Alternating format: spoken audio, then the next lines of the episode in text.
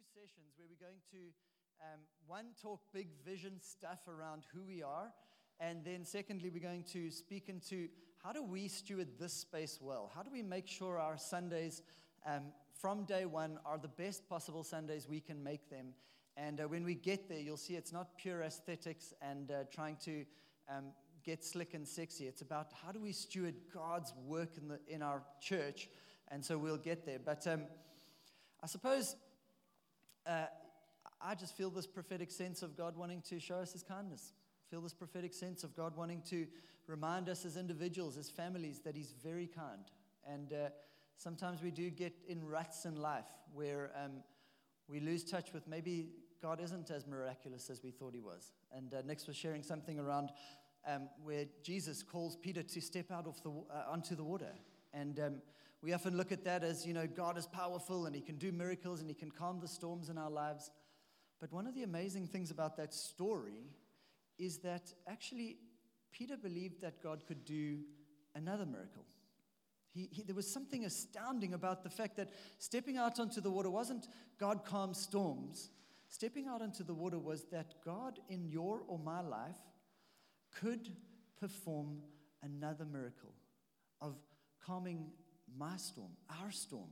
That, that to walk into a world where there is a God who loves to do you good, who, when you're walking towards a storm, could calm your or my storm. It's, it's what differentiates people who call themselves atheists from, from us. We believe there is a living God who, as you're moving towards life and you're seeing storms all around you, and maybe clouds are brewing on the horizon, there is a God who says, Walk towards me, the water will be calm. You can step out. Something will happen. And uh, we live in a dynamic, moving world with a dynamic God who loves to break in. And I just felt this prophetic sense that we need to keep reminding ourselves God is not a formula. If you get a good venue, if you get a cool space, then things will keep working out. And this is just symbolic of, you know, the formula working well for us. No, no, it's a living God with a real Father who is really fathering us and He's really fathering you.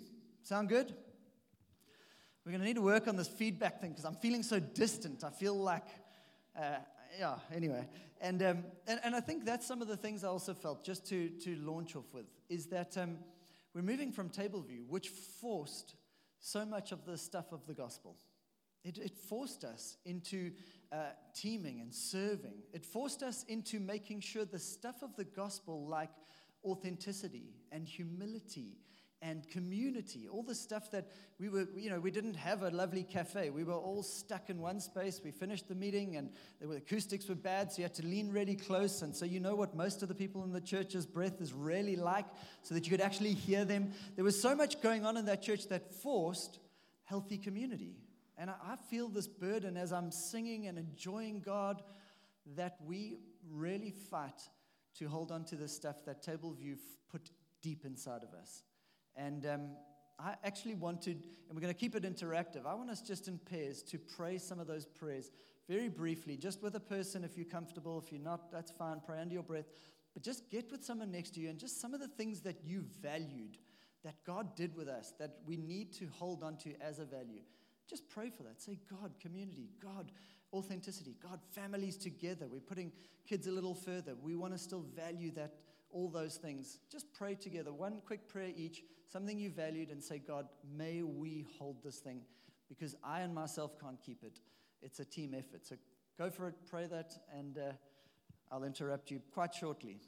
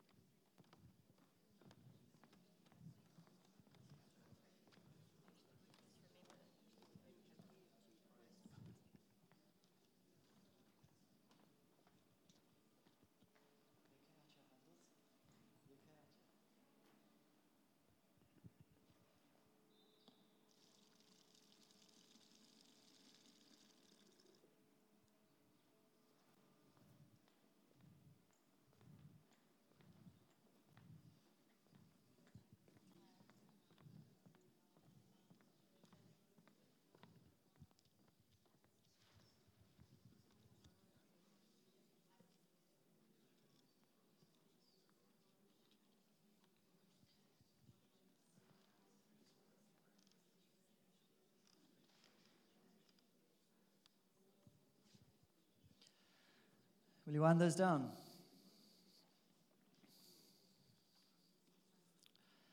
Lord, we pray that that would be the stuff we value. Values are held in our hearts and in our actions, not in a space. And I pray that we would take the things we value into this space and into this new season. In Jesus' name. Amen. I want to speak about hunger for a bit. In my first session, I want to talk about hunger. And um, I heard a leader once say this quite recently. He said, He's not looking for people who simply believe what he believes, He's looking for people who are hungry for what he's hungry for. And I love that because something that moves forward with power and with uh, conviction is not about a group of people who say we really like good weather, so you know let's all hang out in good weather. It's, it's directionless. It's, it's about people who are hungry for the same thing, who want the same stuff. And you can believe all the same stuff, maybe about Jesus, but unless you're hungry for Him, we might find ourselves not necessarily moving forward in our own maturity.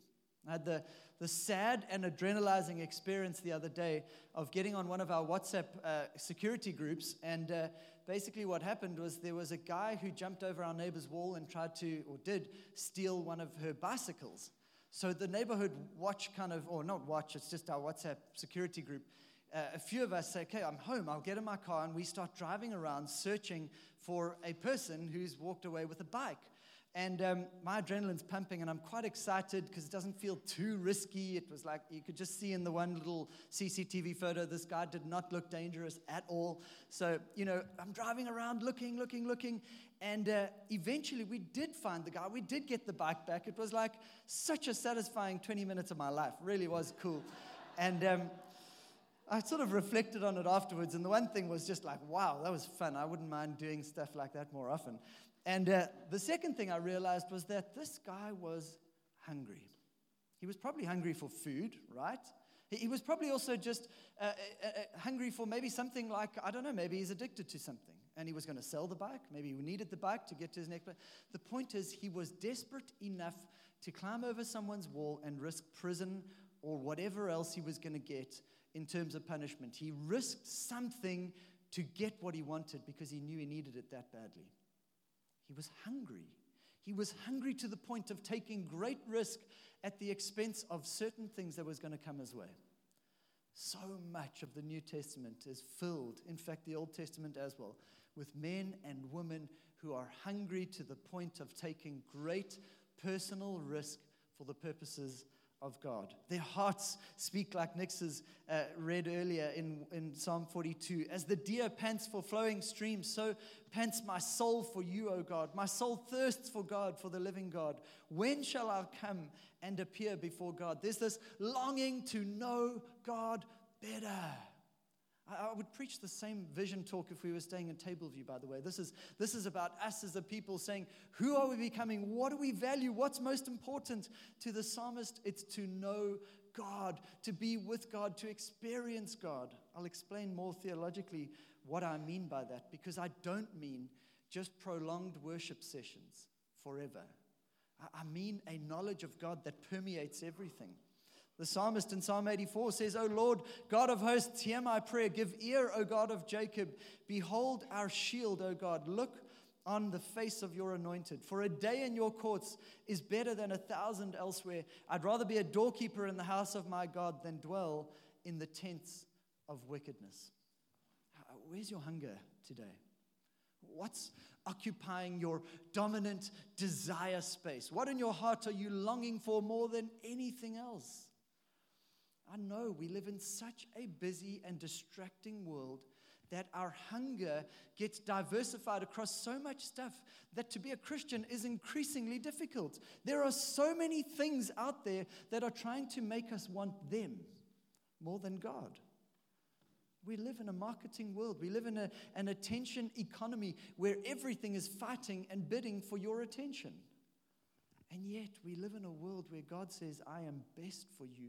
And the best posture of your heart is a posture of hunger, longing for God. Psalm 27, to keep pushing home my case. One thing I have asked of the Lord that I will seek after, that I may dwell in the house of the Lord all the days of my life to gaze upon the beauty of the Lord and to inquire in his temple. Knowing the presence of God is a bit like running. I say running all the time. But you go for your first jog and you think, that is the worst thing I've ever done. To pray your first prayers feel clumsy. To, to get back into a hunger for God's presence feels sometimes awkward and difficult. It is. Going for your first three runs become difficult. But suddenly, you hit a little tipping point where once you, you, you, thought running was awful, to suddenly, it's often midway through your run, and maybe you look at your watch and you go, I'm going quicker than I once did. And it's working. My training is working, and there's a, there's a sweetness about the way that my legs are moving that, that there wasn't six weeks ago. And you feel something surge inside of you that says, It's working. On a cosmic, universal level, the presence of God is that for our souls. It's that pursuit of knowing God, of, of being with Him, of experiencing His goodness in every aspect of life, that when you begin to infuse Him more and more into your life, it becomes adrenalizingly addictive to the point that you can't stop wanting more of God. And I want that for us. I want that for you. I want you to know more than anything else that God infused in your work God infused in your thought life, God infused in your social media, God infused in every aspect of how you spend your time is what you need best. And the more you learn to do it, the more joyful it becomes. And I, I, am trying to avoid and, and, and push back on bumper sticker theology that says I, I just put a sticker on everything that says, you know, if I go to work and I, I have a pencil that says uh, Psalm 23 on it, then I've got God in my workspace. That's not what I'm talking about. I'm talking about God in our hearts, God in our attitudes, God's in the way that we do things. I don't know if you remember, uh, Jesus talks about the greatest commandment. And uh, they, they ask him, they say, Jesus, what's the greatest commandment? And he answers them, he says, Come on, let's hear a little louder. The acoustics are meant to be great in here.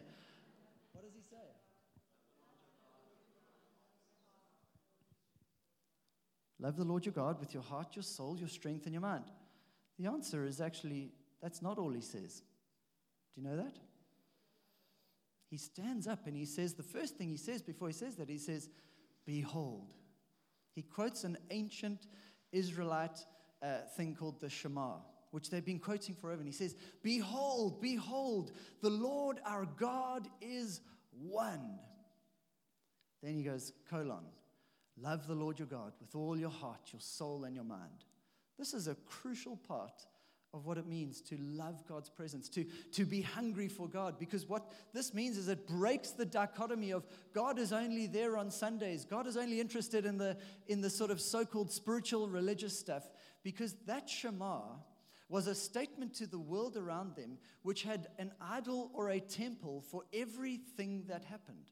So the chartered accountants had a temple that was dedicated to making sure that accounts worked out well, and the teachers had a temple to education. And basically, in, in more realistically, there was an agricultural god, and there was a different god for uh, your fertility and your success in life, and all those different things. And you would go make sacrifices to all those different gods. And the Shema was to say, if you're going to love the Lord your God with all your heart, you need to understand that there is one God. Not multiple gods over multiple things. There is one God over your business, over your family, over your marriage, over your plans for your future, over your singleness. One God rules over all of them, and He's interested in fusing Himself into every aspect of them. This is so fundamental. So when the psalmist is writing and he's saying, Better is one day in your courts, I long to know you, it's to know the God that is the God of everything, not just the God of the church meeting. Not just the God who gives me gooey feelings on a Sunday. Not just the God who makes me feel like I love myself better, who makes me feel more happy to be in the world. This is the God who rules and reigns and deserves to have a say in all aspects of who we are and how we do life. And that is what I'm hungry for. I'm hungry to be a church and a person who represents the love and the mercy and the wonder of God deep into my heart and then well into the world. But there is a kind of picture I think that we're experiencing, and I don't want to overplay the analogy of um, the Israelites who wandered in the desert for a while, and then through Joshua, they moved into the promised land, which is a beautiful story. And um, in some ways, it feels like it's not wrong to, to say we've moved into a new space and it's better and it's favorable and it's good and there's lots we can do. And so I want to read uh, the commands that Joshua gets just before he is called into the promised land. He's going to lead the people of Israel. They've been wandering in the desert for 40 years. And now God says, Cool, you guys are going to go. You're going to go take the land that I've planned for you for a long time. It's about to become yours. And um, I want to describe the kinds of things that maybe we ought to be hungry for as we look at the story of Joshua moving into the promised land. Okay? So here we go. It's a bit of a long one. If you've got your Bibles open, Joshua chapter 1, if you've got it on your phones, um, try catch up with me, but obviously there it is. How those screens? Pretty cool, hey? We might even have another one behind us um, in time to come. So there's three projectors for those who are interested in that sort of thing. After the death of, death of, Moses, the servant of the Lord, the Lord said to Joshua, son of Nun, Moses' aide, Moses, my servant, is dead. Now then, you and all these people get ready to cross the Jordan River into the land I'm about to give to them, to the Israelites. I'll give you every place where you set your foot, as I promised Moses. Your territory will extend from the desert to Lebanon and from the great river, the Euphrates, all the Hittite country, to the Mediterranean Sea in the west. No one shall be able to stand against you all the days of your life. As I was with Moses, so I will be with you. Presence. I will never leave you nor forsake you. Be strong and courageous, because you will lead these people to inherit the land I swore to their ancestors to give them. Be strong and very courageous. Be careful to obey all the law my servant Moses gave to you. Do not turn from it to the right hand or to the left, that you may be successful wherever you go. Keep this book of the law always on your lips. Meditate on it day and night so that you may be careful to do everything written in it. Then you'll be prosperous and successful. Have I not commanded you? Be strong and courageous. Do not be afraid. Do not be discouraged, for the Lord your God will be with you wherever you go. So Joshua ordered the officers of the people go through the camp and tell the people, get your provisions ready. And jumping down to verse 16 for time's sake. Then they answered Joshua, Whatever you have commanded us, we will do, and wherever you send us, we will go. Just as we fully obeyed Moses, so we'll, we'll obey you. I'm not Joshua, by the way, and I'm not going to tell you to obey me. One only, may the Lord your God be with you as he was with Moses. Whoever rebels against your word and does not obey it, whatever you may command them, will be put to death. Only be strong and courageous. That one we will institute, though If you disobey, you will be put to death. Some nervous laughs. I'm not joking. Um, so, so here we've got this lovely story of Joshua who is taking the people, and uh, in the New Testament, it's, pr- it's predominantly interpreted that Jesus is the true and better Joshua. It's Jesus who takes us into our inheritance. It's Jesus who is the strong leader who sacrifices himself for the good of others to move into their promised land, into their inheritance. Um, and yet, we can learn a lot from the leadership that God gives Joshua in how we maybe want to move into our next season, what I would call our inheritance. That God allots, He apportions an inheritance for people. He, he allots things for us in our lives that we, as we are faithful to God, we are able to walk into more. There's a kind of reaping and sowing. Yes, our inheritance in heaven, our salvation is secured in Jesus. But our faithfulness as we walk with God, as we listen to Him, as we, as we do what He calls us to do, means we get to enjoy a, a kind of inheritance, a, a taking what God wants to give us.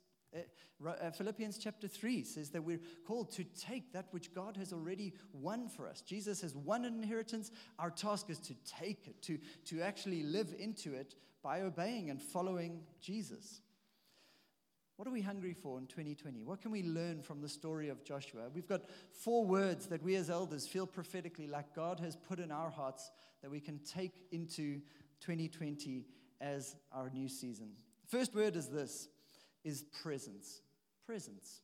That, that our future is one filled with presence. The myth of, of secular society, and I want to show you a little graph, says this less presence equals more progress the less uh, religion and faith that there is in the world, The secular myth says this the world will move towards a kind of human utopia.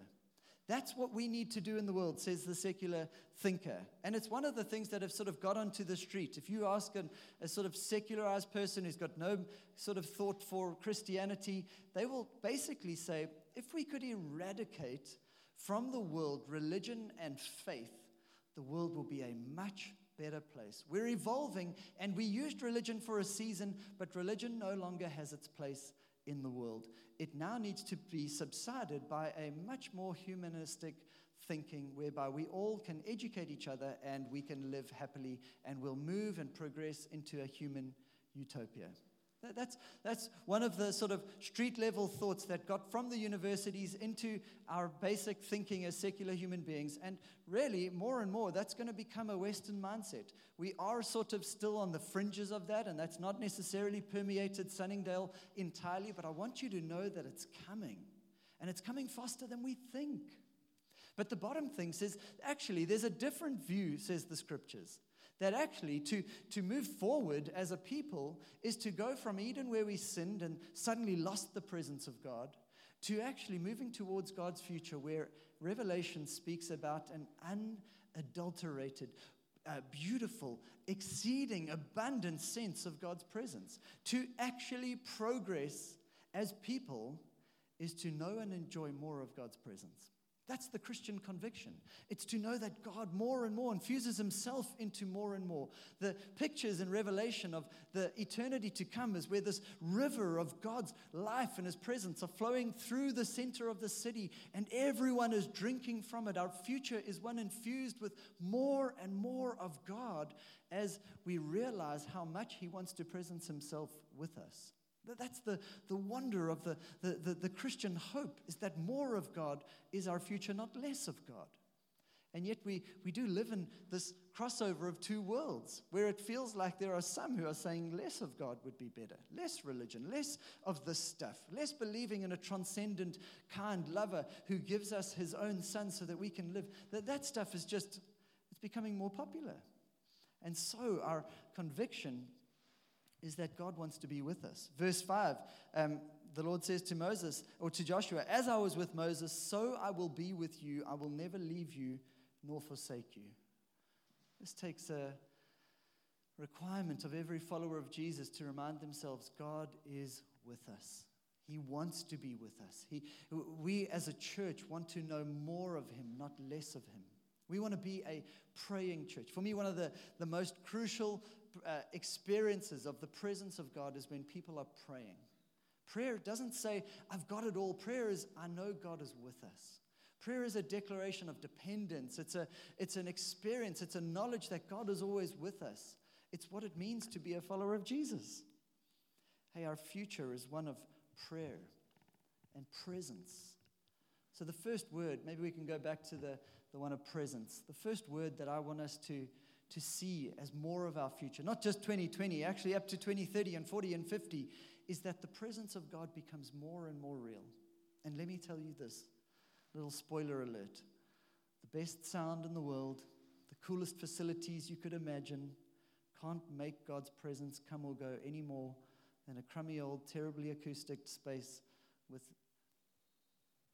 ordinary people. All you need is a group of people who have faith in the living God, who gather in the name of Jesus, because that's what he said when people gather in my name, there I am with them. That's our prayer, that's our hope, and our hunger is that the presence of God comes more real, and the presence of God gets more real to the city that are losing their peace. You see, to have the presence of God is also to have peace. The, the ultimate outcome for, for Christians into the future is shalom. It's peace. It's, it's the calm of God reigning over our souls. We live in such an anxious world. We live in such an anxious world. Most people are medicating themselves to stay calm. I'm not saying that's wrong. Don't hear what I'm not picking a fight here. What I am saying is that God is calling us to become a non anxious presence in a very anxious world. And you can't do it without this. You can't. You need a conviction that when you step on the water, He's there. You need a conviction that when you walk into your day, He actually cares. And we've, it sounds so basic. Could that be our vision? Heck yes. Why not? Why wouldn't we have a vision to be the kind of people who know the presence of God and whose souls are infused with a peace that comes from it? I don't think there's a better advert for Jesus in the, the decade to come than to be a non anxious presence in such an anxious world. It's going, to take, it's going to take a team effort, by the way. We're going to need to hold each other to trusting Jesus when we want to trust another source, another format, another forum to find our peace. It's not going to deliver quite like Jesus. It's a, it's a myth that we need to fight. Secondly, the word is formation. That the, the future for us is not just the presence of God, but the formation of Jesus. The secular myth in this one is that if I just discover more of myself, I will progress and become who I need to become. But actually, the, the, the, the, the truth of the Bible is if I discover more of Jesus and get closer to Him, I will become who God wants me to become. That's the one we want. The secular myth of self discovery and finding out who I am. Yeah, the gospel will help you to do that, by the way. It'll help you understand yourself better. But, but with much better leadership. You don't want to lead yourself to discover yourself. We want to lead uh, uh, ourselves towards Jesus, who helps us to discover ourselves because he understands us better than we do and he knows what we need better than we do. He understands how he designed our sexuality, how he designed our relationship, how he designed our communities to work and function. And what we are called to do is to become formed into the image of Jesus. Our goal in the next while I don't know when our vision needs to be refreshed, but for the time being, let's call it a year or two or three. The next word is formation. Who are we becoming? Who are people going to get on the 26th of Jan? And then who are they going to get in 2021? What kind of person are you and I becoming? Because, yes, we got billboards on R27 saying, come join us, but I don't actually mind so much about that as much as we've got the capacity of heart to love a few more people. That's pretty scary. That, that honestly keeps me up way more than whether this stuff is all going to work and whether the sound is cool and, and, and whether we can preach a good message and whether our bands are going to be okay. I, I'm not too worried about that as much as are these hearts ready to hold a few more lives, to love a few extra people? to widen the circle a little more, to, to say yes to maybe sacrificing a little more of our time and our, our energy and even our finances to say, I've got space for you. Because if we're just happy to have a growing church so that we say, I go to that cool church at Elkanah that seems to be growing, but our hearts aren't, then we're becoming like the Pharisees that Jesus looked at. It looks successful, but the hearts are not as successful as they could be. It's really important, this. It's really important. Joshua was told, Be very strong and courageous. Be careful to obey all the law my servant Moses gave you. Don't turn from it to the left or the right that you may be successful. This word success is, is about a spiritual success, about a heart success. It's about not letting offense grow. It's about moving into this space. Some of us are going to feel like this is the best thing that ever happened. I feel like I'm at the center of the world here. This is so good. Others are going to go, I felt like I feel like I'm losing something. I feel like I'm, something's changing, and all of our hearts are going to get tested because success will test you almost as much as failure will. What happens in our heart? Do we stay humble under God's word, keeping the, the word of God right on our lips, meditating on it day and night so that we're careful to do everything Jesus calls us to do, so that our hearts are tender to the leadership of Christ? When He calls us to tweak something, to apologize, to live without offense, I felt almost like moving over to this new space. Maybe there's little offenses that we've taken up over the, the while. Maybe we need to do it privately. Maybe we need to do it one on one with a person. But the Bible says, let no bitter root grow up inside of you. It talks about don't let offense come up quickly. And we need to make sure we're not a people who are easily offended. Man, we, we quickly apologize. We quickly get right with people. We're becoming more like Jesus. Formation is this word that says, I want to more and more reflect who Jesus is and what he's like. Who are we becoming? Does this sound good? Is this a vision worth living and fighting for and climbing over walls and risking our lives for? I'd hate to think that a guy who's desperate for a bike would take more risks than a person who's desperate to know God and to become like Jesus. What a scary thought, hey? A guy who needs a meal could be more hungry for something than a group of Christians who've met the living God, who have at their fingertips all the resources of transformation for their souls and the world, and are maybe more worried about what their kids are dressed like or whatever else, some frivolous, simple thing. Eugene Peterson's translation of uh, 2 Corinthians 3. Forgive me if you don't love these versions.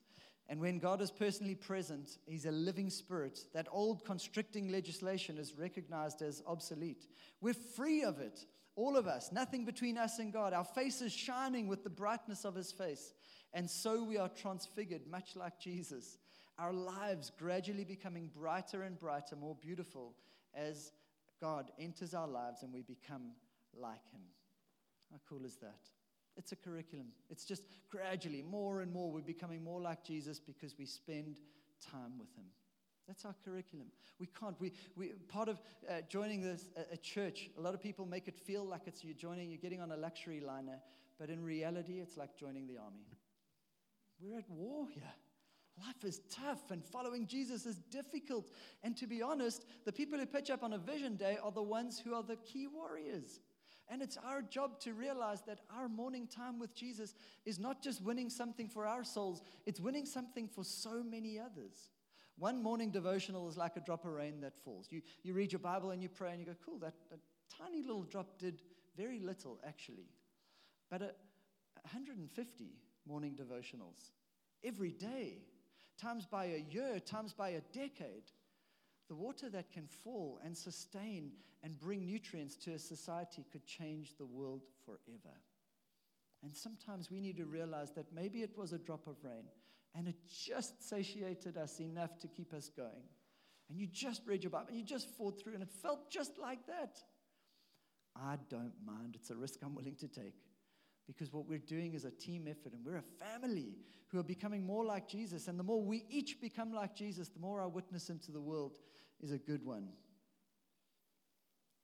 We're going to try something in this space, and I'm not over uh, committing to when we're going to start it, but we're going to start something called Sunday sessions, where every uh, couple of Sundays, when everyone's moved out, we're going to do some training and some coaching just for 35 minutes after church. Anyone who wants to stay behind, we're going to coach on how to read your Bible, how to follow Jesus, how to do um, certain basics, how to be filled with the Holy Spirit. And each, uh, every sort of second or third week, we'll have a little class here where different people will get to coach and teach, and we're going to grow our ability to follow Jesus because of uh, these things. And we just want to create more forums where we can get into some more um, specific stuff and becoming more like Jesus. So those we're going to probably call Sunday sessions, and will be straight after a meeting. Sound cool? Yay. Who said awesome? Give that person a yay, Natalie. Give her a round of applause.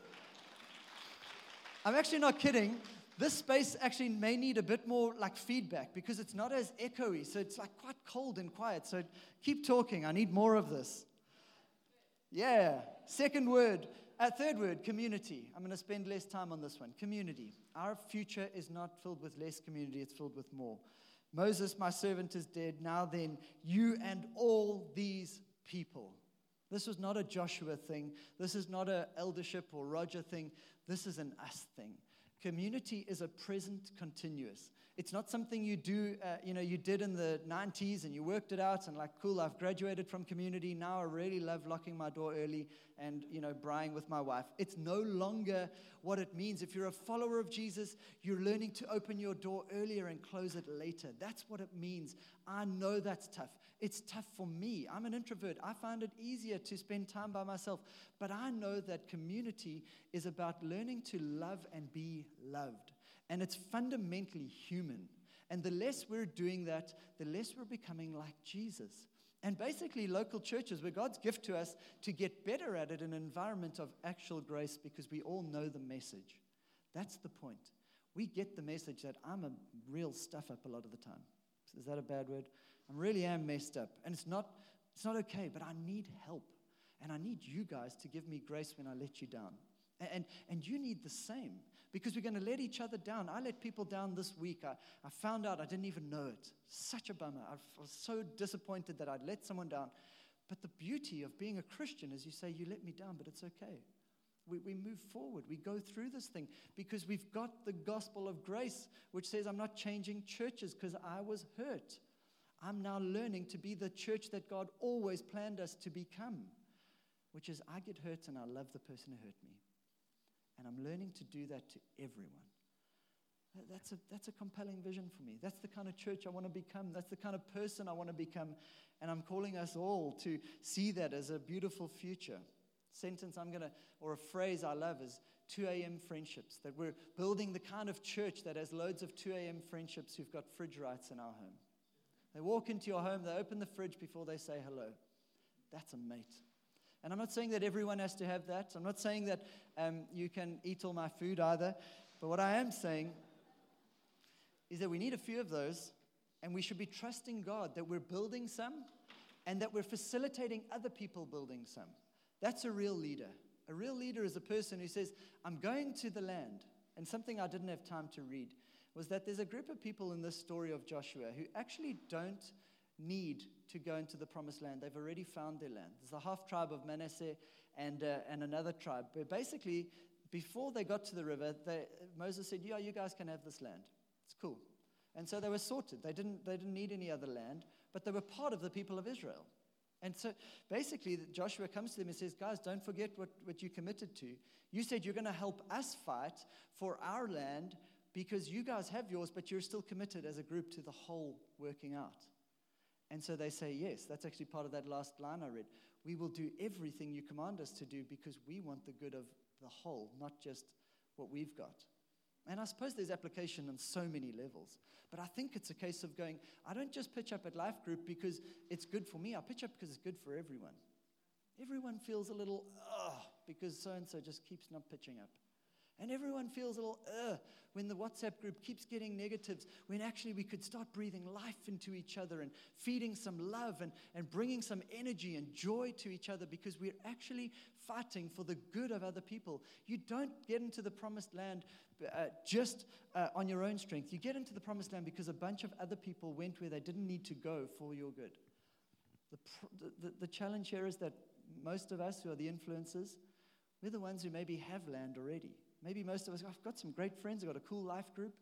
And God may be saying, okay, you've got land, but I'm calling you to cross over anyway and to help them to get land that they need.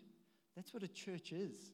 The church is probably the half tribe of Manasseh who cross over and say, We're going to keep serving because we exist for the good of the others who don't yet know him, who haven't yet found home, who haven't yet found a belonging, who don't yet know what it means to walk safely into someone's home on a Wednesday evening and feel like they're going to get love and they're going to get communication, they're going to get care, and they're going to go home feeling like they've got some people who may one day become 2 a.m. friends. When stuff hits the fan, they pick up the phone and they go, I built these friendships here with an awkward hello at the steps or whatever it may have been. By the way, we're going to launch some new groups this year, and we're actually looking at people here. And I'm actually asking anyone here who's thinking, you know, I'm in a group, but maybe I could potentially put up my hand and start something. I've got a group of four or five people who are maybe going to come join in this space, and we could start a group starting in Feb. And we really are calling you. Maybe there's just this sense of courage even welling up now where you just want to say, I could host something, I could start something, I could actually make some space. We are undergunned when it comes to life groups at the moment. We are just on survival mode. And every time I drive past that R27 sign, I go, Where are these people going to go? If they pitch up, where are we going to put them? And the, the answer is in our lives. And maybe some of us are open to considering, and I've got two things I want you to consider. The one is, could you host a life group? And, and we never ask people to host it alone. We always build teams of at least a, two people or two couples or whatever it may be so that you don't feel like it's all me. And, uh, and secondly, are there any people in your groups who maybe aren't here today for whatever reason who we could be putting their names forward and saying, let's get them trained? Next week, Thursday, we're doing a training and we want to get as many people ready. If you haven't been trained and you haven't received an email, next Thursday, we'd love to just put some fresh equipping in your, uh, in your arsenal to get you ready to, to make that happen. So that's something, it's really exciting. We need it. God's going to add, and I keep getting this picture of you put out the cups, He'll fill them. Do you know that this last little story on community? I felt like I'd say in the early stages, every life group you start, I'll fill it. And honestly, I can't think of one life group that we've started that He hasn't filled. Not one. The hardest thing is to find people who say, I'm ready to lead. But not once have I ever seen a life group that we've started not get filled with a group of people who do life together for at least uh, six to 12 months.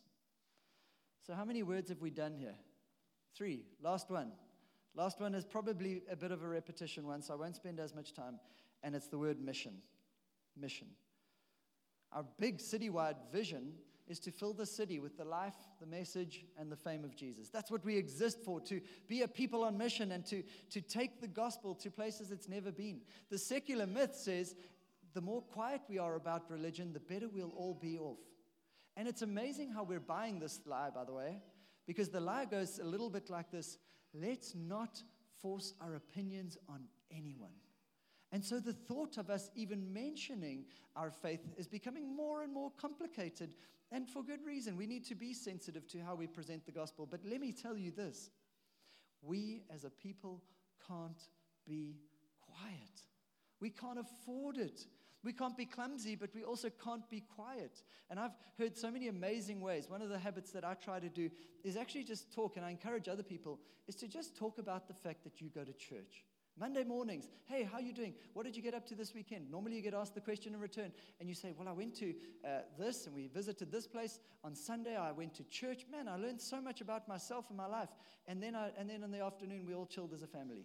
Suddenly, everyone in your workspace knows that you go to church, you're learning about it, and you care about who you're becoming. In one sentence, you have disclosed your faith.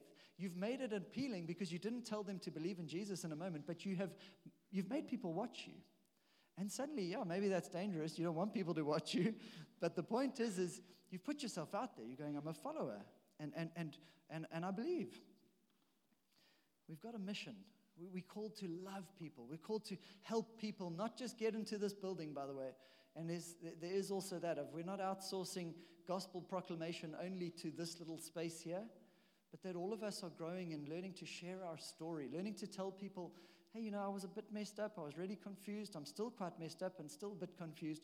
But one thing that's really changed some of my messed upness and confusedness is meeting Jesus, finding out that he really is king and he really does rule the world and he really is uh, uh, as good as, he, as people say he is. He's changing the way I relate to the world. It's your story, you, you can tell it. And I, I think we need to just grow a little bit of a hunger to help people understand that actually their secular myth is not going to help them, it's going to hurt them and that the gospel really is the best thing for them. Someone once said, We need a 2020 vision, which comes from Acts 2020, which says, I did not shrink from declaring to you anything that was profitable. I told you and taught you in the public uh, and from house to house, testifying to Jews and to Greeks of repentance towards God and faith in our Lord Jesus Christ. How's that for a 2020 vision? I told people what they most needed to hear, and I did it with my life and with my own story. So there we go. Our four words are this presence, formation, community, mission. We need the presence of God and we've got to climb over walls to experience Him. We need to be hungry to be formed into His likeness. We've got to build a community worth showing off the love of Jesus. And, uh, and we're on mission. This community, this, even who we are, does not exist for us to fill this space. It exists for the people who aren't yet in this space. We're on mission, and I will never let us off the hook on this. And we're going to preach the gospel. We're going to land almost every message we ever preach from this pulpit by helping at least one, hopefully more people come to faith in Jesus and start following him. And then the journey of your discipling them begins. Because if you're becoming like Jesus, you need one or two people next to you who are helping also to become like him. Okay, we are behind the schedule. Nix is going to lead us in a little bit of discussion. Um, is that right? So we'll keep things a little tighter, but over to you. So I am biased, but that was so good. Thank you so much. And this is, um, even if I wasn't biased, like you can all agree, you're unbiased. That was so good. It is being recorded, and I feel like this is maybe the kind of thing in a few days' time or weeks' time we might want to listen to again. So look out for the link for today's talk. But just to let it kind of um, permeate in our thoughts a little bit more, we're going to just uh, answer two questions together with two other people. So, just we're going to actually have a standing discussion time just to get the blood flowing, because um, there's a lot of one way communication while we are sitting down. So, um, the two questions that we're going to ask, we're just going to do this super quickly, like in three and a half minutes. How would you describe your personal hunger? And which word is most alive to you, or would you like to be the most alive to you out of these four words? So, how would you describe your own personal hunger as you stand at the moment, and which word of those four are the most alive to you? So, stand up, get into a group of three, don't even worry to have a small talk, go for it, and we will ting, ting, ting when it's over.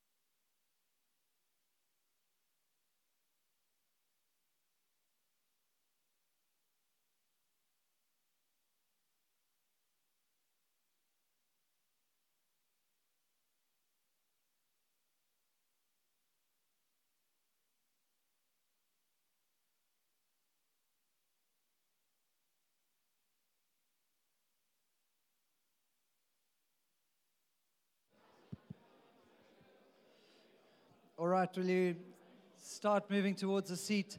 Um, Nix is handing out a few flyers. Nix, do you want to ask some people to help you? Give some to Ian. And there we go. Button, well done. Like a good Lauren's wife.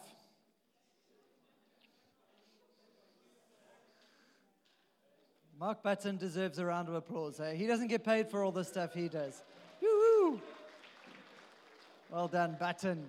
Okay, so there's one, one pamphlet per family, if that's okay, and hopefully they'll go far enough. So, what you've got there, maybe you can take your seats.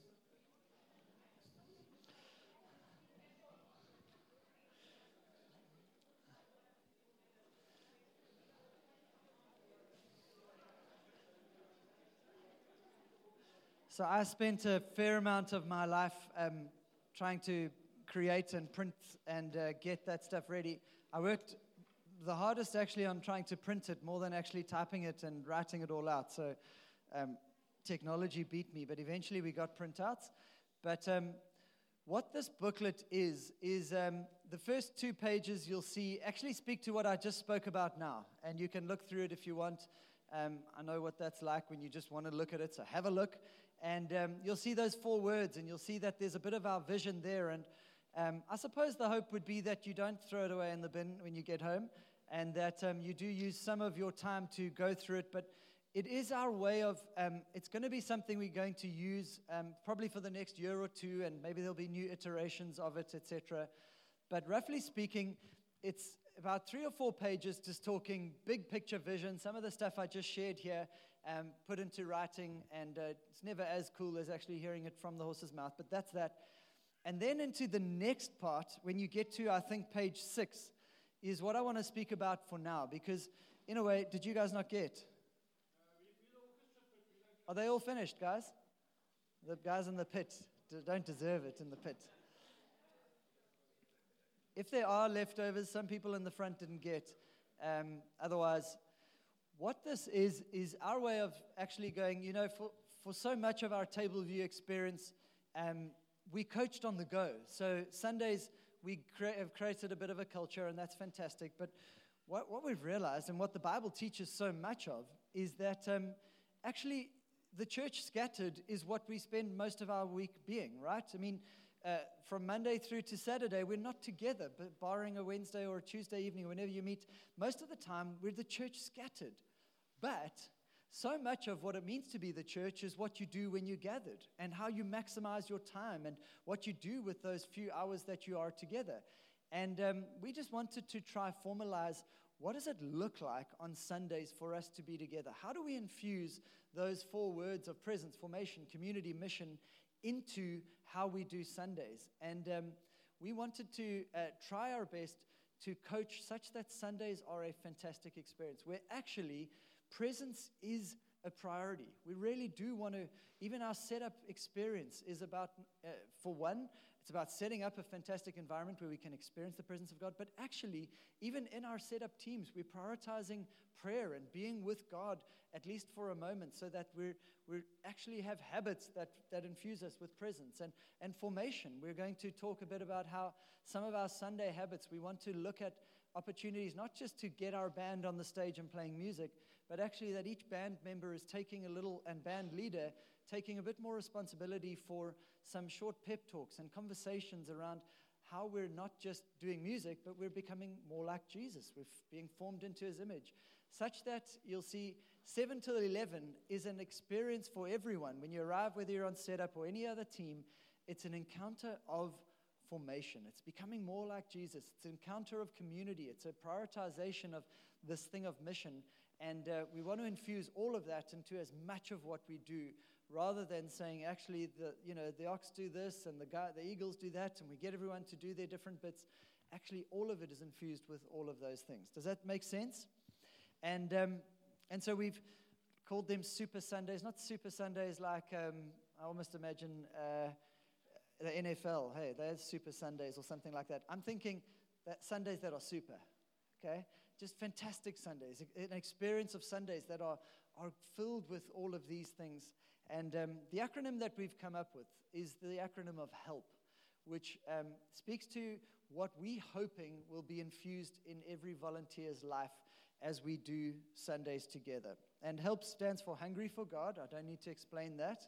Um, it's knowing and experiencing Jesus our, as our driving priority through a, a lifestyle and prayer and practice.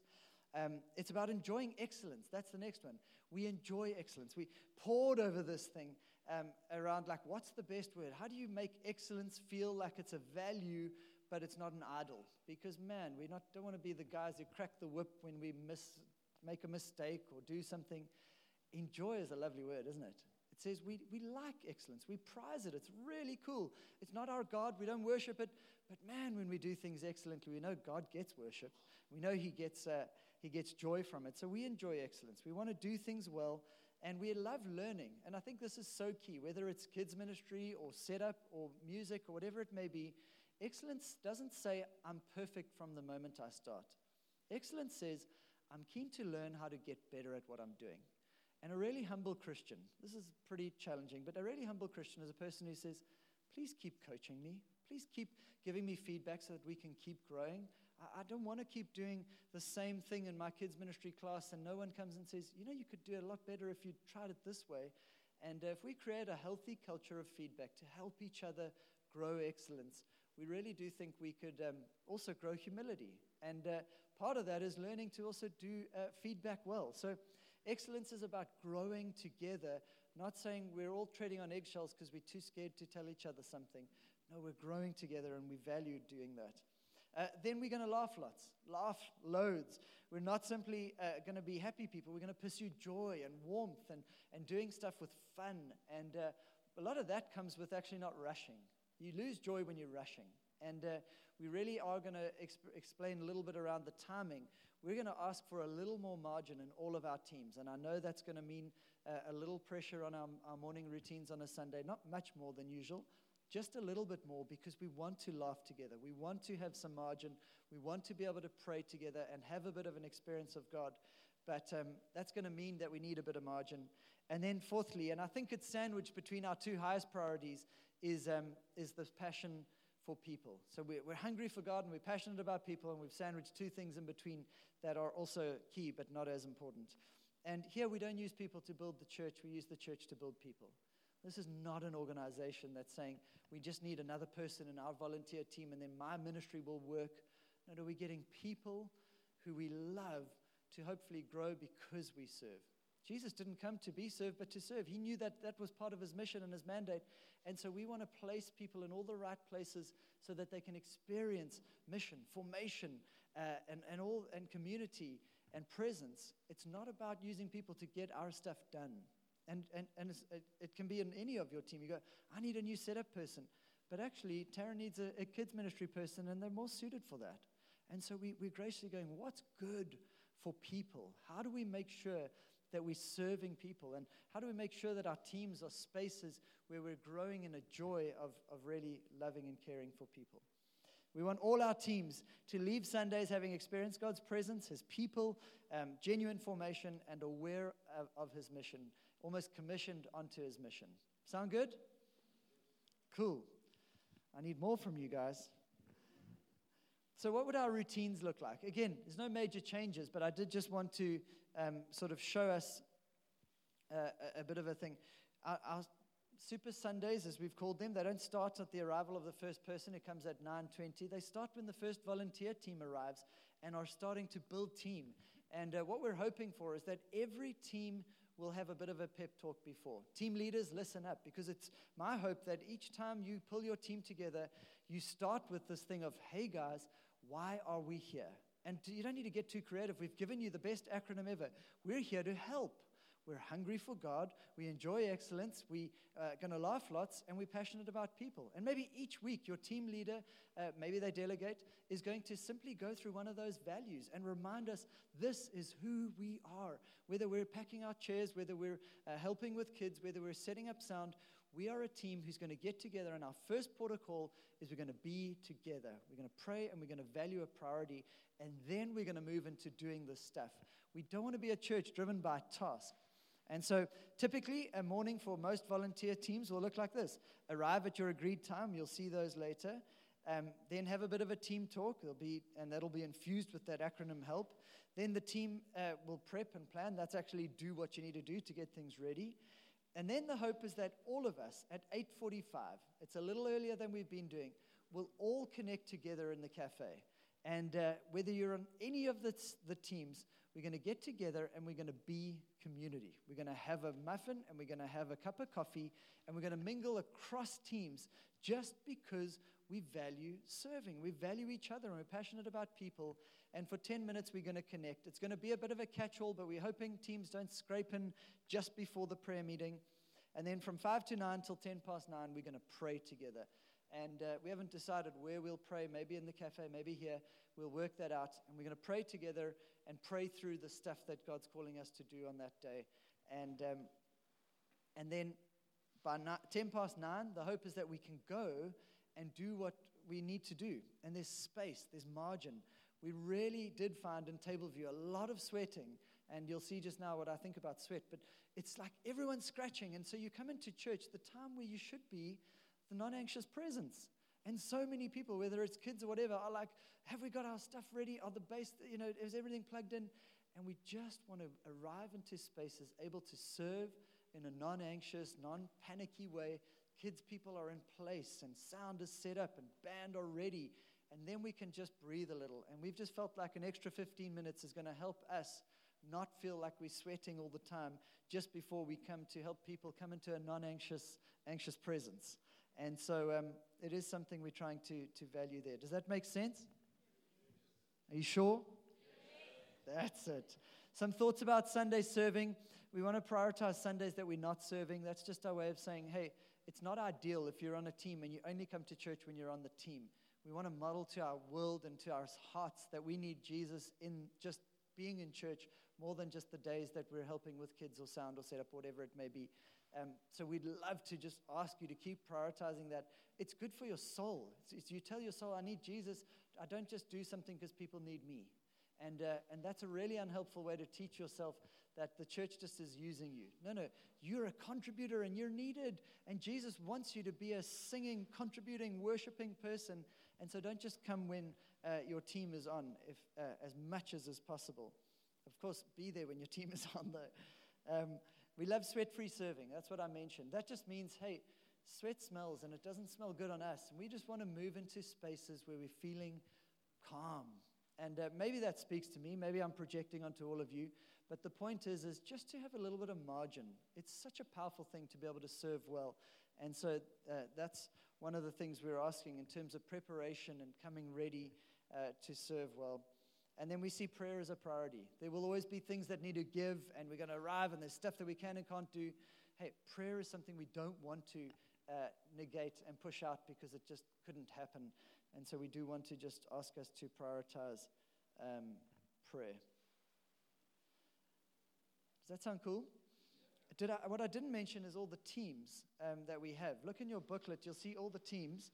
Um, are you doing? Are you going through all of that? Okay, I was wondering why it's not in my notes. What a wife! What a wife!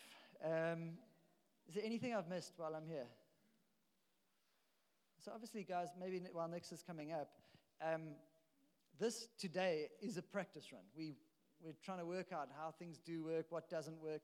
So we want to hear feedback. Just now, we're going to have an interactive session in our different teams, and then, um, but we really are trialing things. And so if you've got really helpful feedback, um, maybe during the tea break or whatever, we can, we can hear that. Um, but we will have a bit of a Q&A time as well. But this is part of today is to go, what could go wrong? And uh, learning from that. Awesome. So we're going to have some time for a little bit of um, a, a, kind of break. A little. We've been sitting down hearing a lot, so we're going to have a tea break. Um, but when we come back from that tea break, we're going to break away into our different serving um, and volunteer teams. Um, and we are realize that there might be some of you here today that actually aren't part of a specific team, and then listen out for um, the list of teams and the one that most appeals to you or that you're most hungry for um, or just interested in. You can go and sit in on that little huddle, and every team leader is expecting a few guests around their team. So no one's going to be surprised if you pop your head into that circle. Um, I am going to ask the team leaders to stand as I read their names so that you can see who the person is, just especially if you're not in a team. And then they can also say where they're going to, where their little huddle is going to be. So team leaders start thinking where you would like your meeting to be. So the um, band and worship, Tashes. If you didn't know, guys, this is Tashes. cool.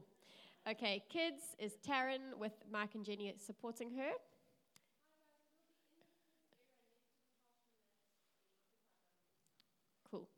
AV, which is um, Brent, Leon, and, or, and Yiska, with you guys are all overseeing different parts, and Dylan and Leon on sound, and multi, so sound and multimedia. Um, where you guys going to be? Up there. That makes sense, yes. Are you going to fit? Okay, cool. In the foyer. All right, setup is Rory. Yeah.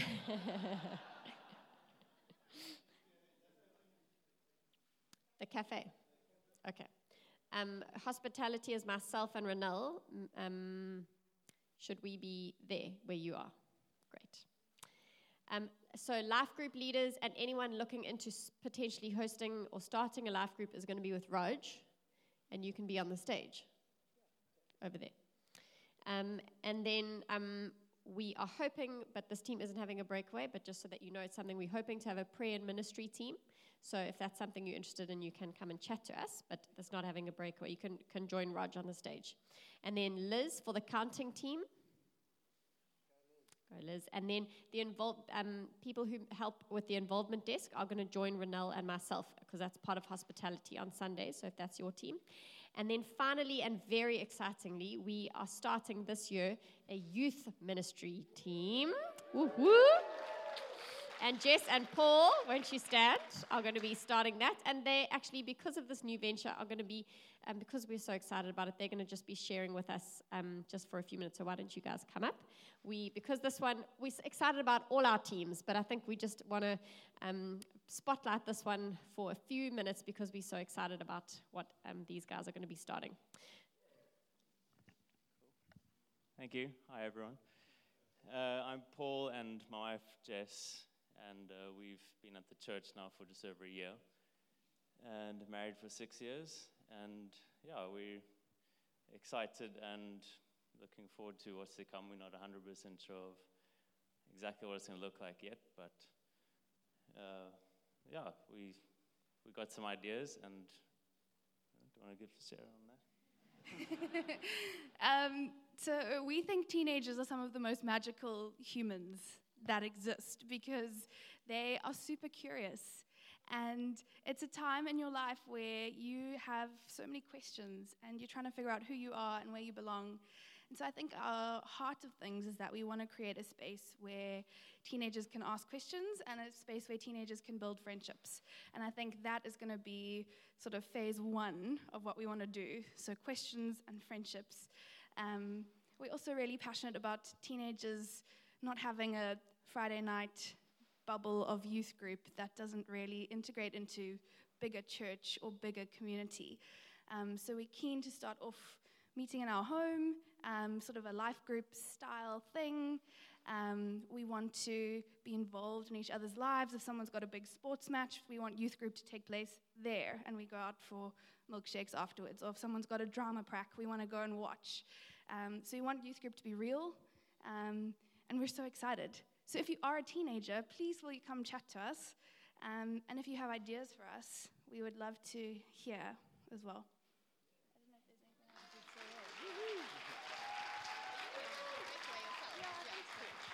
So these guys are also going to be doing um, a little breakaway. If anyone's interested in that team, you can join, and they are going to be over there by that exit sign.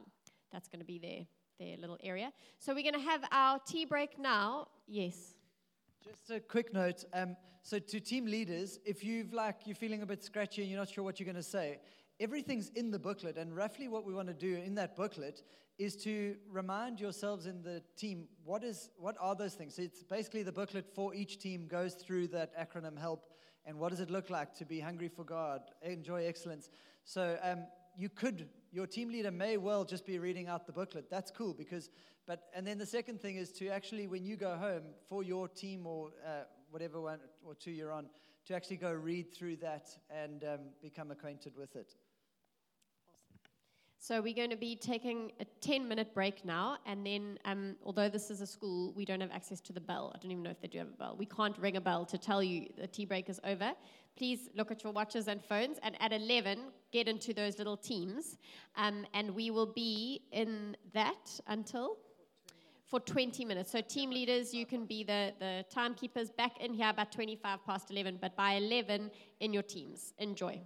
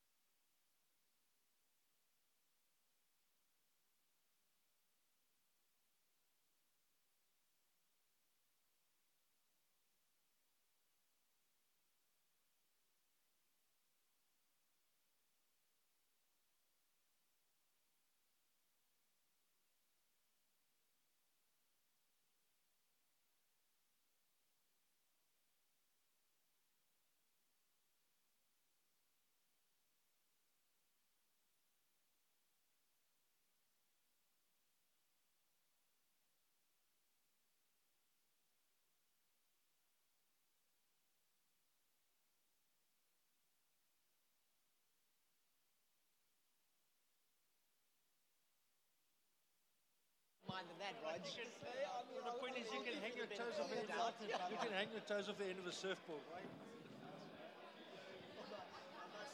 Giselle and I were watching you move the whole time. Like, she wants to, she wants to put a pot plant in the front just so that you have like a barrier. Chantal, she wants one of those long, like a fit hunting thing. We're all watching and it's just like these toes high. Here, like, like people who are just saying, you know, like, touching that. Look at his feet, you know. When the, when, when the toe, because just when he does this. You're like, what? It's probably not even like that bad.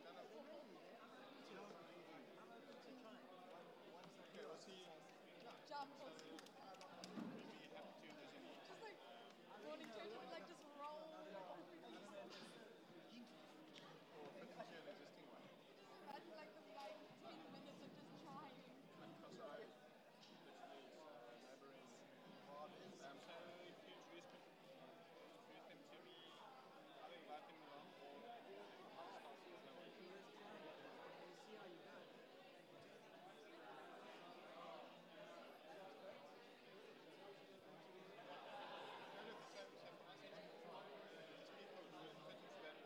all the group. It's nice for us. We like it, but if there's, if there's a culture thing, It's a lovely Afrikaans couple with similar age kids, but these kids don't live with them.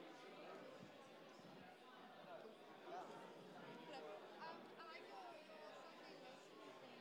I wanted to, like, I just had that when I was coming with you, the idea.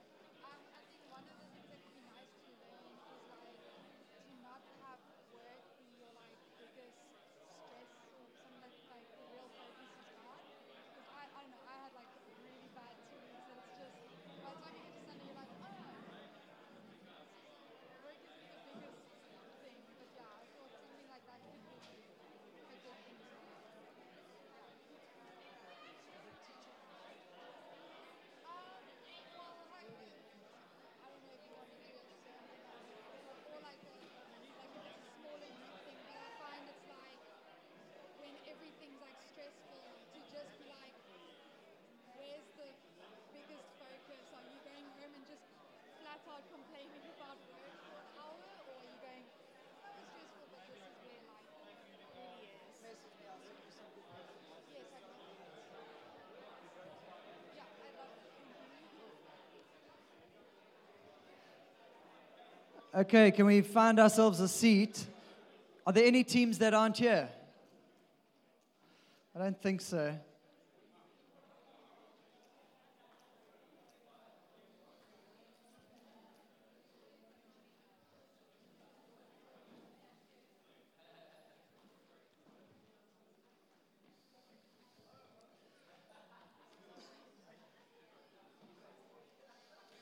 Did everybody have good times in their teams?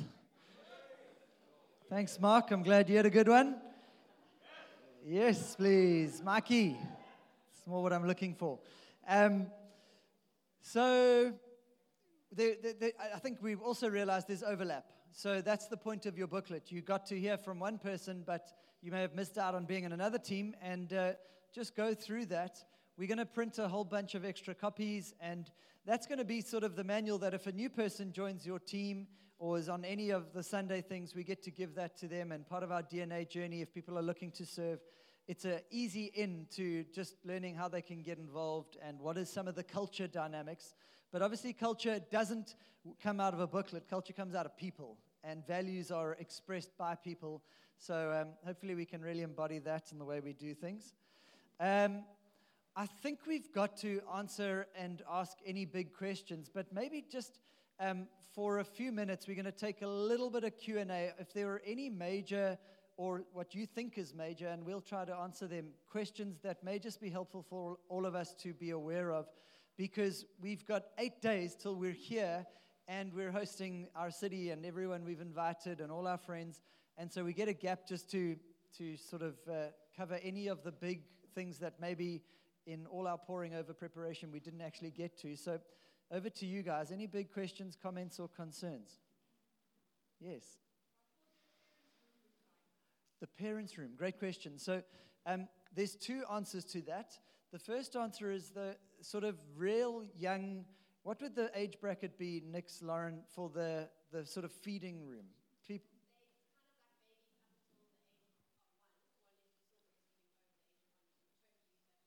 so,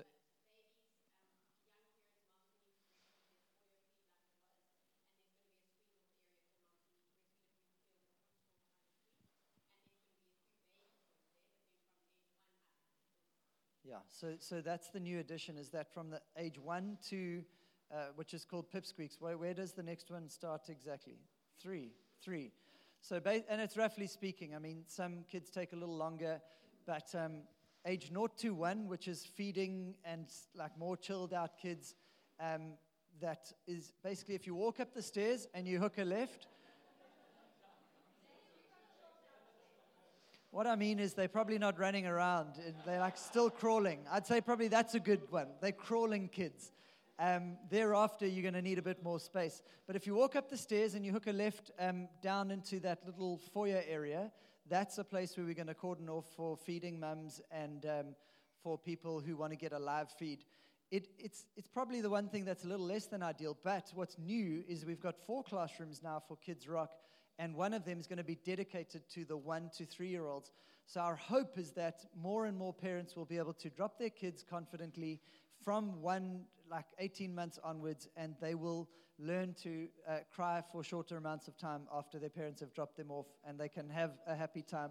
So, and our, and our goal, remember, there's always this tension because um, kids in worship, we're always feeling this tension of kids in worship means that they get to watch their mum and dad sing and they get to experience what it means to one day grow up and they've got these examples.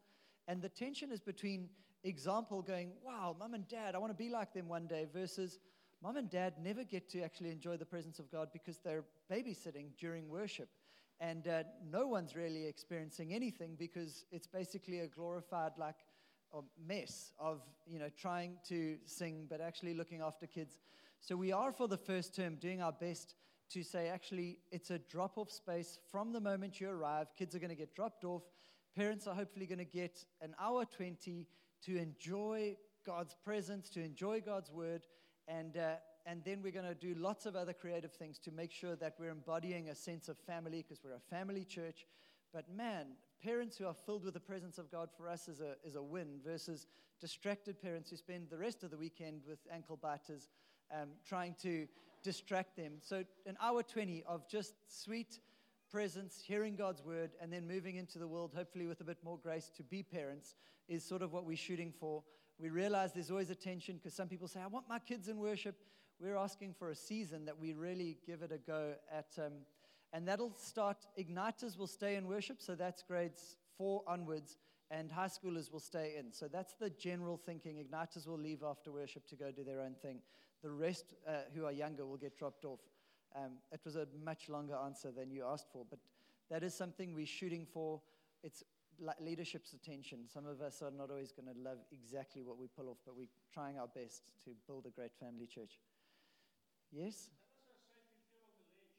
Yes, I believe a lot of people are worried I'm going to fall off. It's like, that is, you guys have no faith in my ability to balance. Thank you. Even if I do fall, it's not that high, guys. Come on. But I do realize it might be a bit distracting for the listener, so I'll try to stay back from the edge. I won't jump. I value my life. Any other questions of high quality, just like Jacques?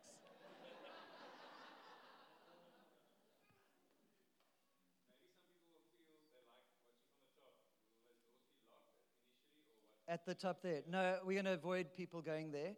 Um, I think what would be awesome is we fill up the bottom and, you know, God answers prayers. And, you know, I, I imagine if we really are pushing and inviting, maybe in week one and two, we do need to use the gallery, and that's awesome. And let's pray we do, and let's pray that we never don't need to use it. But ideally, we fill up the bottom and then the top, not have dotted people all over the show. So, Lauren, that's worth noting that those doors are basically shut and there's we're not in letting people go up there until um, this is full. 250 down and 120 up, so you can do 370 in total. Yeah. It's, it's deceiving, isn't it? Carmen?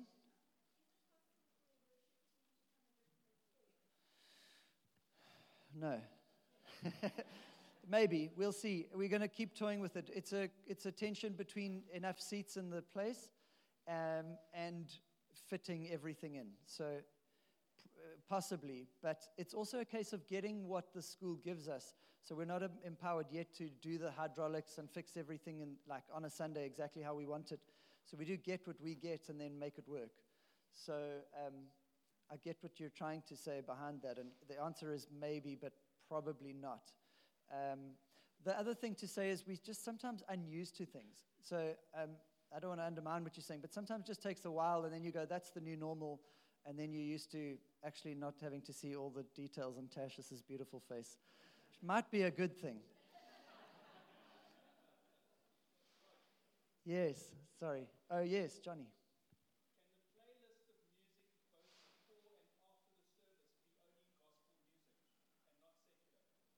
Yes, we can talk about that. I don't think it is secular at the moment, but we can talk about that. Yeah. I saw a hand. Yes, Denise.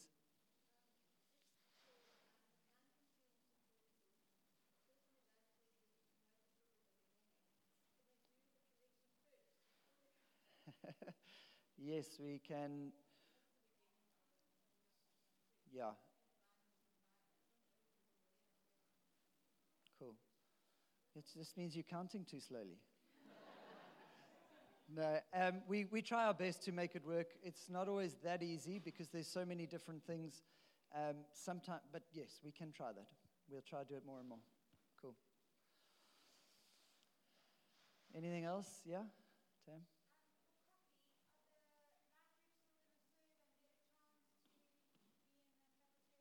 Yes, yeah, absolutely, yeah. So that's still going to be the system, life groups on duty um, on a rotating basis.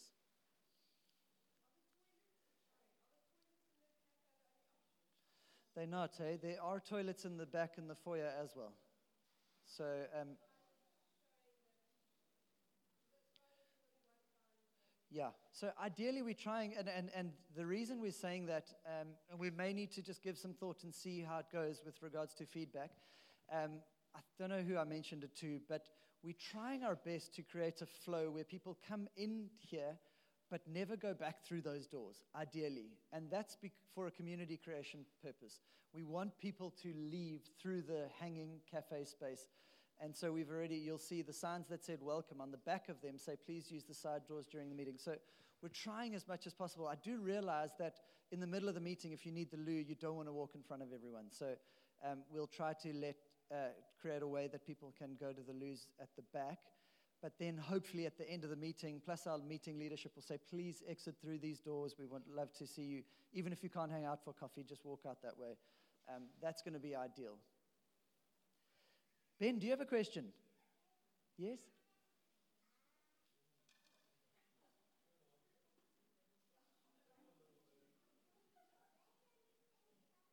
Where can you play soccer?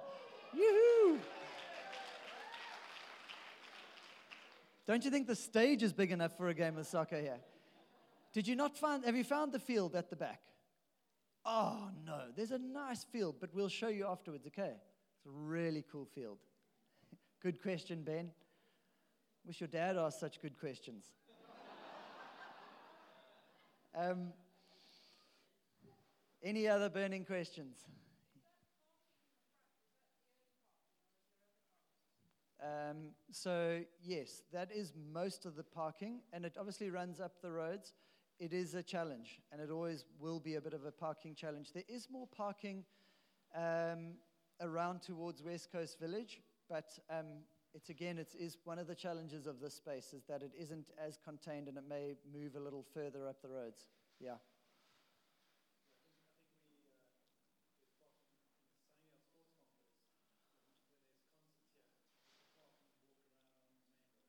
Okay. We need to, I'm not sure it's available to us. So we need to just double check because I've heard that they don't allow it, but we'll see. Okay, two more questions. Yeah, Vanessa?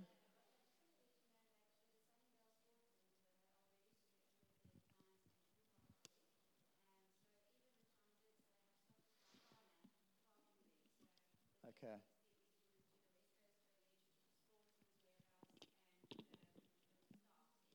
Yes.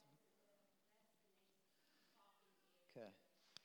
So that is a limiting factor in a way, and I think why sometimes the, the church that was here went to double meetings quicker is because at like 250 plus, you are parking quite far away. Um, pray with us for wisdom and how to do that well. Okay.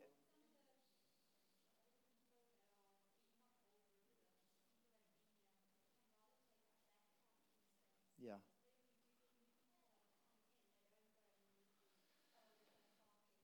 Correct. Yeah. So what we will try do, and I don't know if we've done the signage, Nix, is we want to try create a whole bunch of, of visitors or guest bays, and we'll try and make those sacred so that new people do feel they can come in and park, and um, we're watching you guys. um, there's always that sneaky guy in his Range Rover who thinks he can have it as well. Um, cool.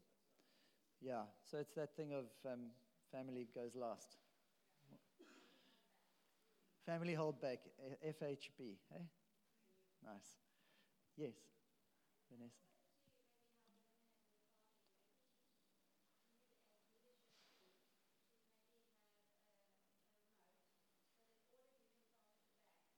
Yeah.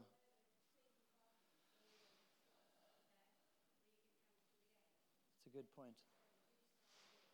Yeah.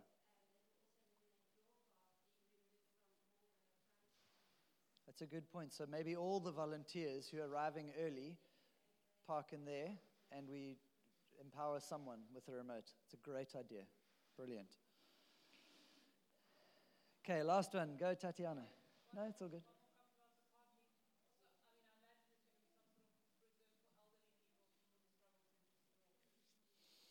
Why?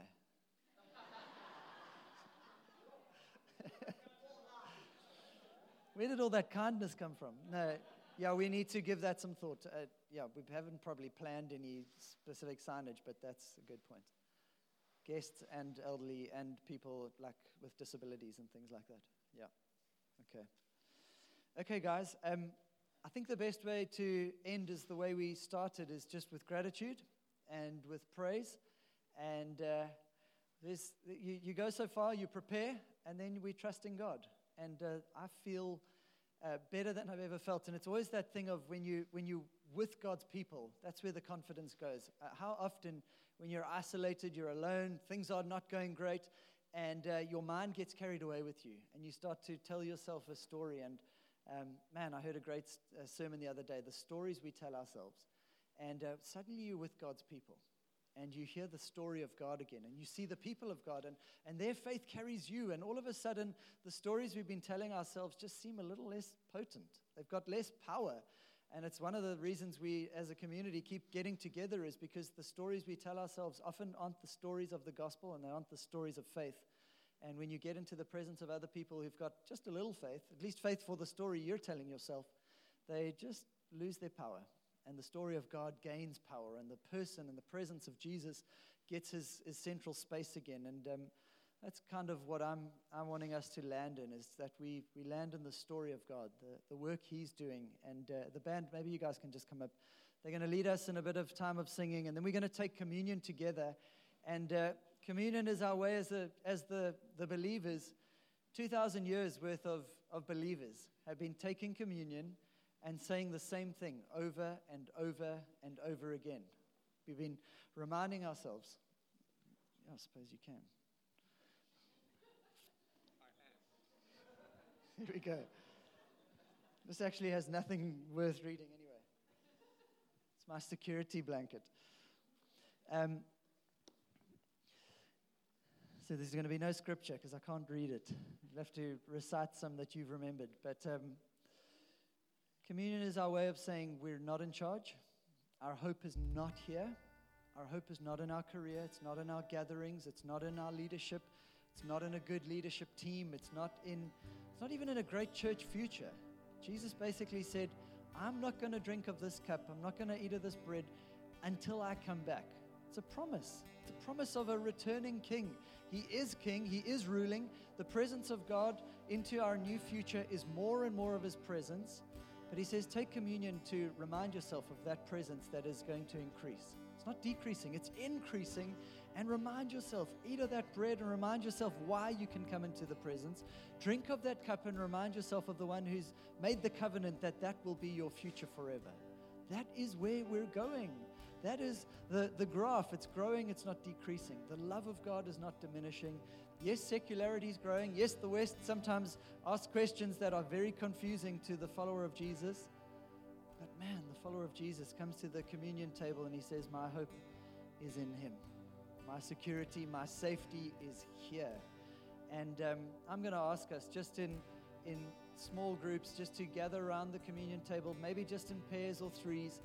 Keep it sh- uh, smaller just so that we can hear each other pray. Maybe it's your first time you're praying together. You're new. Thank you for coming. If you're new and you're going out, it would have been way less daunting to just pitch up on Sunday, but I'm here and I'm now suddenly in a team or I'm getting involved. And uh, prayer in public is still new to you. Maybe your prayer is thank you, Jesus. Maybe it's just thank you for your bloodshed. Whatever it is, don't get fancy. Just get honest. Just thank you, Lord. Our prayer lives, maybe God's kickstarting stuff right here in terms of I need people, I need community, and most importantly, I need Jesus.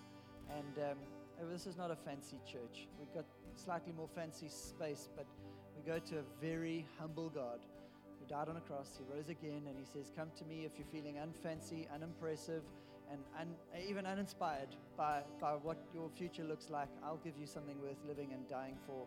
You're going to start climbing over walls to do all kinds of crazy stuff in the name of Jesus. You're going to cross over rivers to take people to places they never thought they'd go. And who knows, you might go there yourself. And Jesus wants us to cross over the river. It's not Joshua taking us there, it's Jesus himself who died the death we should have died. He, he rose again and gives us the life we get to live now. And there's promise, there's possibility. And uh, you could be opening the door in this 2020 year, not just for your own personal growth, but for so many other people. And it's going to be because we just, we just trust in the one who died, his broken body, his blood spilled. So get into two pairs, threes. Thank God. Then when you, when the person who's most proactive says, "Let's eat, let's drink," do it, and uh, just thank him for his life. Um, can you come up to the front and do it? And then we'll all sing together in a few minutes.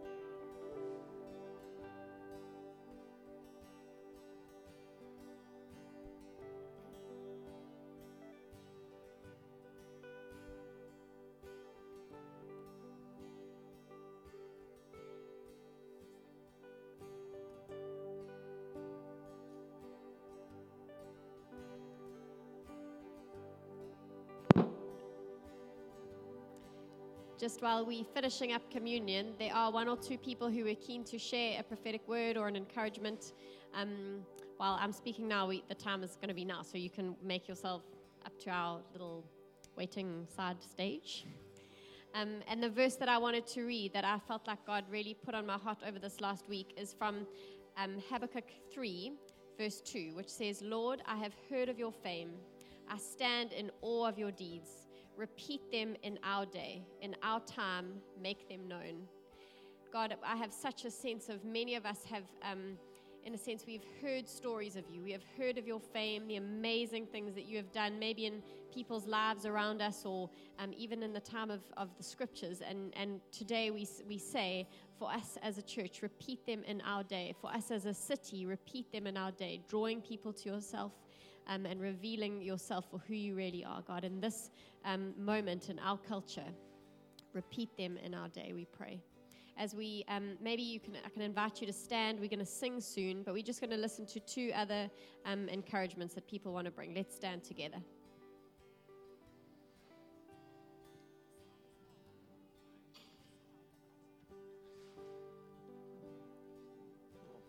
Hi, everyone. Um, I had the privilege this last week of being on the advanced summer camp where we had over 270 high schoolers worshiping and praising God and just watching God move. And one of the things, one of the things that God prophetically laid on my heart is that there's people in our community who have not experienced God's presence, that there are people who don't understand that God is a good father and he gives good gifts. And like it says in the Gospels, that what father, when his son asks for bread, would give him a snake.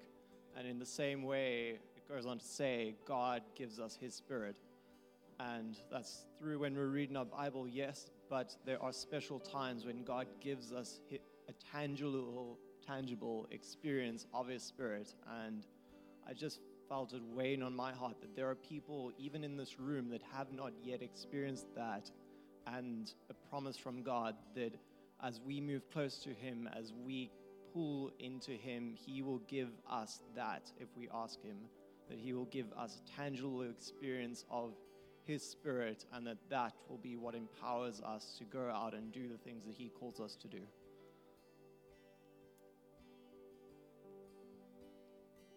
Okay, so the Lord's woken me up at 2 a.m. for about three times this week, just usually when he wants to talk to me about big stuff.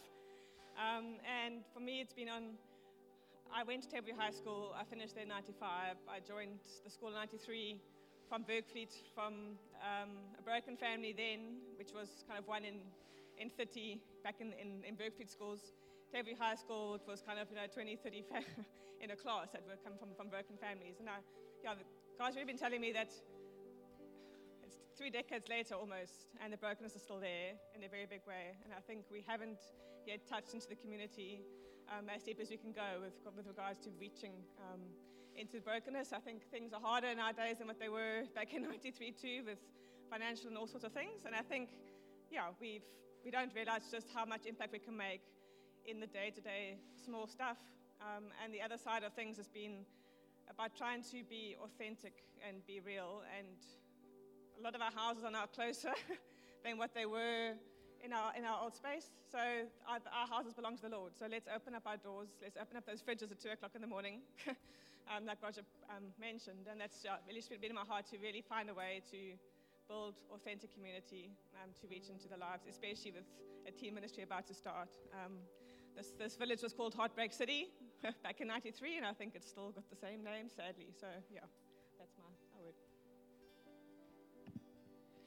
I just had a quiet time this morning, which was um, it's all about making a difference. And today's one was actually about church. And um, uh, it just came to me there again. I just wanted to uh, say that um, this is the church, not the building. This is the church. And um, uh, it's all about, uh, I mean, I was just saying to Mark, uh, what Rog had up on the screen here was exactly what was in about the culture wanting to change um, in the church, feeling like where's its part in the world. And and in making a difference, we are the church. Um, so, the very funny analogy that's just been on my heart the whole morning is um, uh, you guys have to be spring mielies. Okay, Englishmen telling you to be spring springmielies. Okay, popcorn. You need to be popcorn. Because what's the most amazing thing about popcorn is it uh, turns its, its heart onto the outside. So when you pop it, your heart is on the outside. And we need to make that difference not just on a Sunday, Monday, Tuesday, Wednesday, Thursday, Friday, Saturday. And um, a spring mielie, it springs. So we've got to be full of love, joy, kindness, peace, and patience. So spring mielies.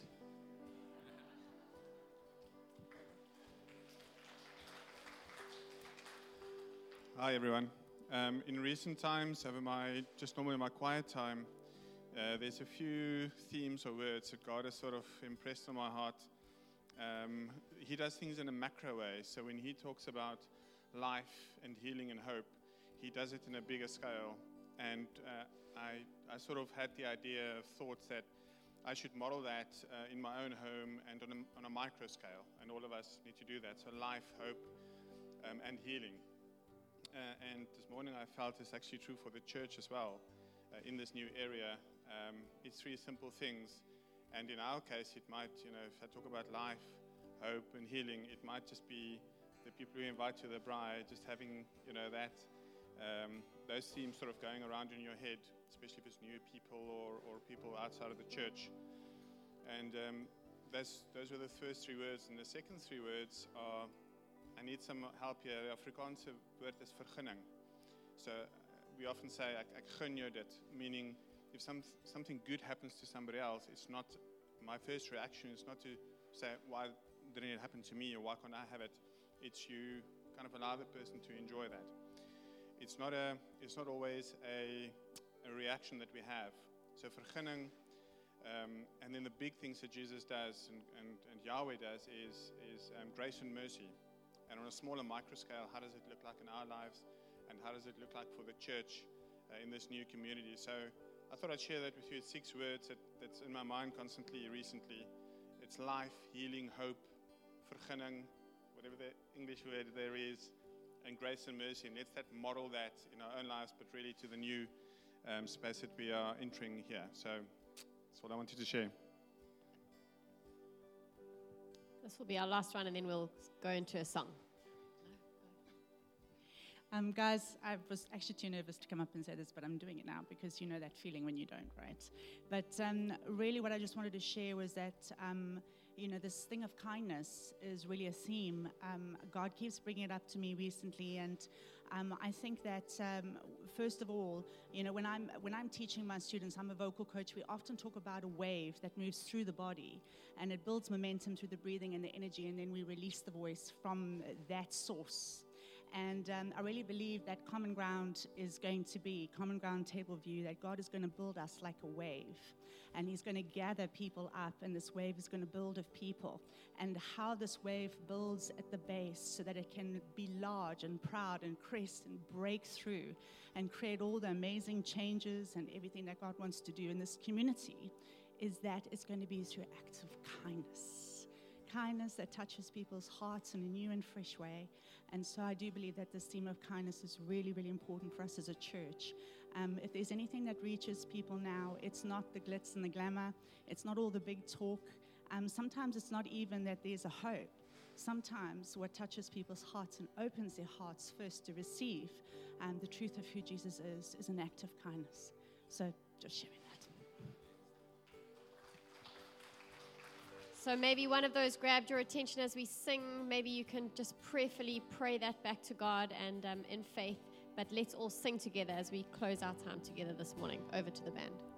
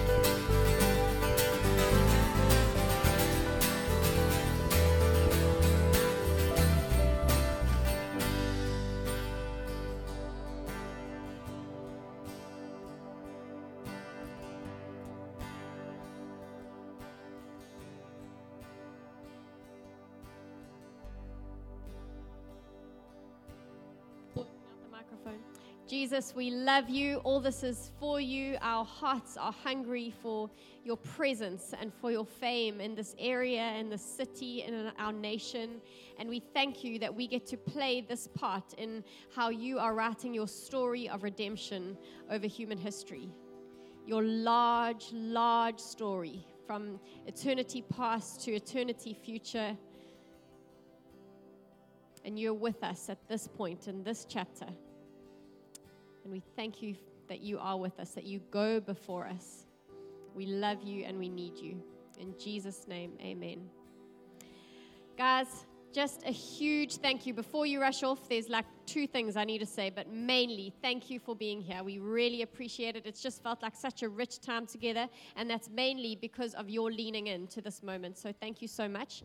Um, for those of you who were keen on us having a church camp, Camp Common Ground, this is it. And we're only halfway through. So, you know, camp day one, we still have to sit down from today. Unfortunately, we're not, we can't just leave this up until the 26th.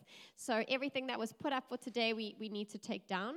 Um, and then tomorrow is the closing of an enormous chapter in the story of Common Ground and of our lives. It's our last Sunday in Table View High School, and um, we, we really care about finishing strong there. And so let's um, get there with grateful hearts for everything God's done in the last five years and, and really leave that place with a sense of gratitude and also a sense of faith for what's coming next. And what's coming next is our big move, of course. So everything needs to get across from there back to here and unpacked. We have quite a, a hopefully well oiled system that's going to get everything here and get it in well. Um, but we are asking if you are available tomorrow to stick around after the meeting to pack a box, load up a bakkie, um, and possibly um, a few of us are going to be here to unpack here as well before the launch on the 26th. And then obviously just getting friends and family, neighbors, people you've been waiting for the right moment. Um, this is it, not only the 21st, hopefully any Sunday um, but especially as we get into this new space with all these seats that um, God is going to fill with many new faces that He's adding to our family. Have I left anything out? Awesome. Thank you so much for being with us. Yeah, have a great afternoon.